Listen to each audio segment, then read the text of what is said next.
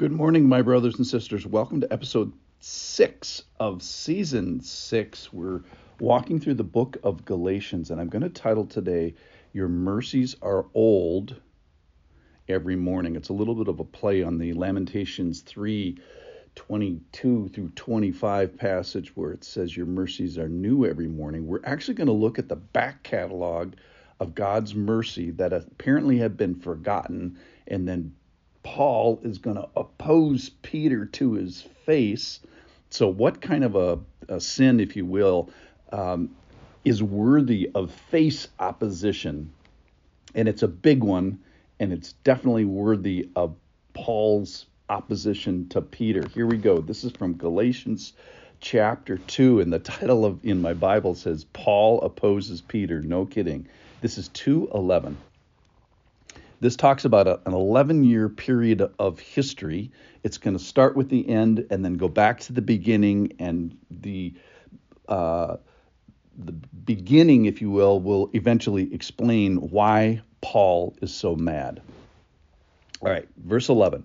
When Cephas, when Peter came to Antioch, this is in 49 AD, I opposed him to his face because he stood condemned.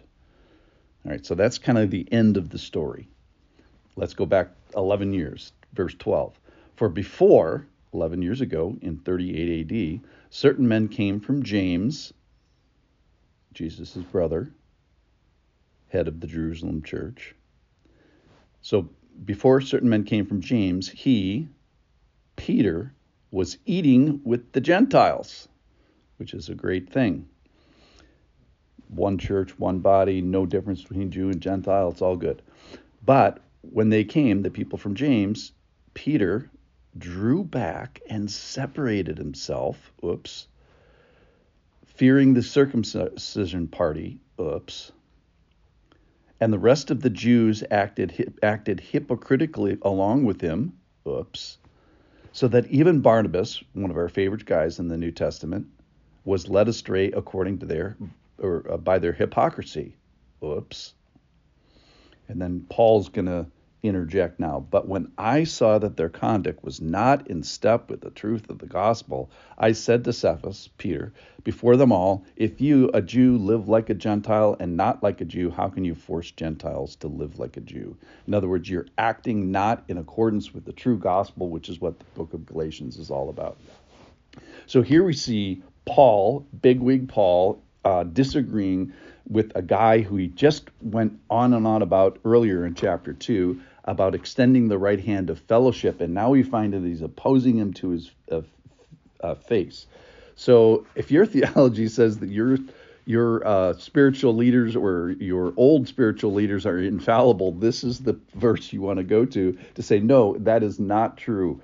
Uh, Peter messes up badly, um, and it happens after 38 AD. So you remember the story that Peter is in Joppa raising somebody from the dead in 38 AD, just a couple years after Jesus uh, was crucified.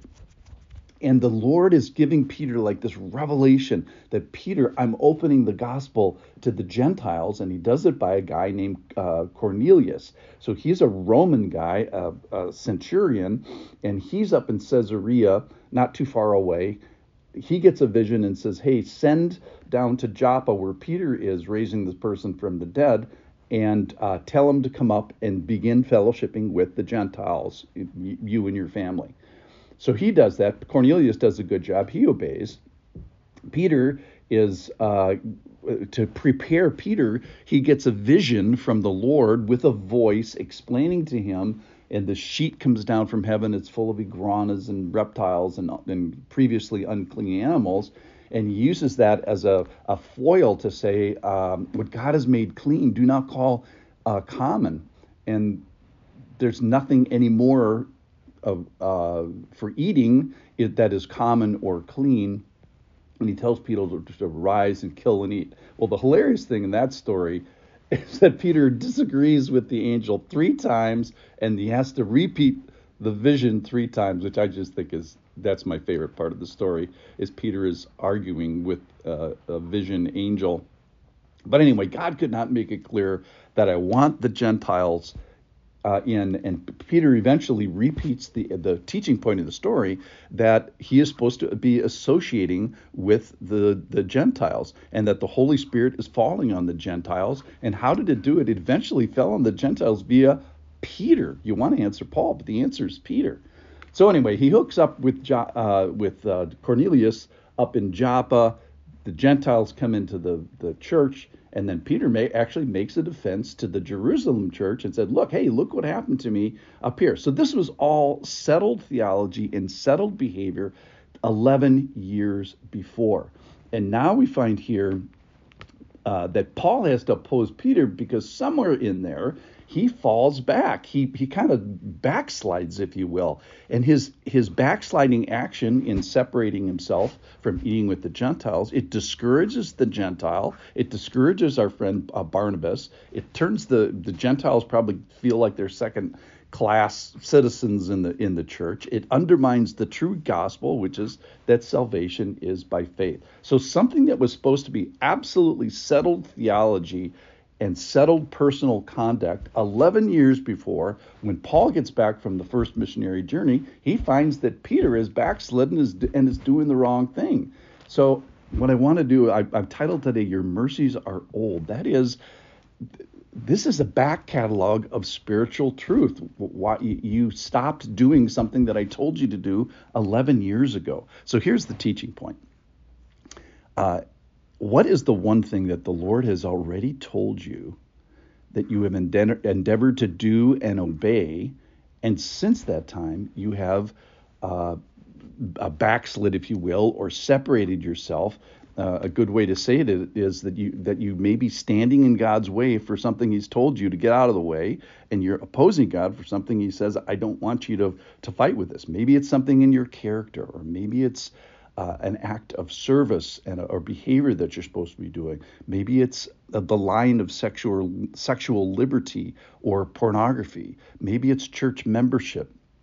So certain things are worth face opposition in the church, uh, the strongest opposition possible, and hypocrisy and Peter unvisioning himself, if you will, and going back against the Lord and opposing the Lord in this is certainly one of those things. So, who was I to stand in the Lord's way? Who was I to oppose God for something that He's told me before?